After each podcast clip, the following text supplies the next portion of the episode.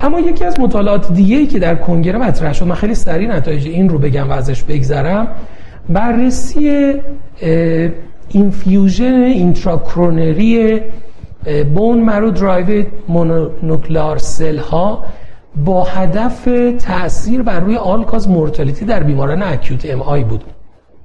سالها بود این تئوری وجود داشت که بالاخره آیا تزریق bone marrow cell ها می‌تونه برای بیماران acute MI کمک کننده باشه و می‌تونه میوسیت هایی رو که در آستانه نکروز هستن عملکردشون رو برگردونه می‌تونه کمک کنه به بهبود عملکرد بیمار یا خیر؟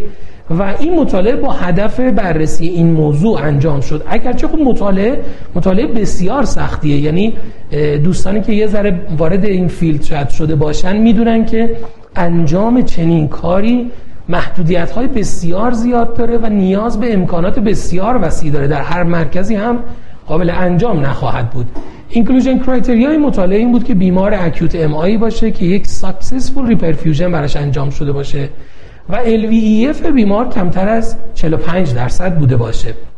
معمولا این, متا... این بیماران رو ظرف دو تا هشت روز بعد از revascularization براشون infusion intracoronary انجام شده بوده.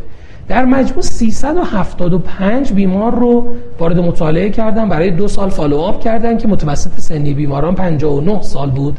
16 درصد دیابتی بودن و 86 درصد از این بیماران هم LAD شون culprit vessel شون بود و متوسط EF بیماران مطالعه هم حدود 39 درصد بوده در کل بیماران که خب تعداد بیماران هم تعداد قابل توجهی بود. درگیری LAD یکی از گروه مهم معیار خیلی مهمی برای ما بود. بیماران رو در دو گروه درمان استاندارد و گروهی که infusion intracoronary براشون از bone marrow گذاشته بودن انجام شد و primary outcome مطالعه متاسفانه خیلی امیدوار کننده نبود. از نظر all-cause death در follow-up نزدیک به دو ساله دیدن که تفاوت معنیداری بین دو گروه وجود نداشت و این اگرچه محدودیت های زیادی مطالعه داشت به واسطه سختی کاری که داشتن تعداد حجم نمونه بسیار پایینی داشت. ولی تا اینجا خیلی آینده امیدوار کننده برای این درمان جهت بهبود آلکاز مورتالیتی در این بیماران مشاهده نشد و حالا باید ببینیم در آینده آیا همچنان روی این شاخه کار خواهد شد یا خیر. خب دکتر شما بفرمایید. بله خیلی ممنون. تا حالا فقط یه مطالعه اینترونشنال داشتیم که اونم نگاتیو ترایال درسته؟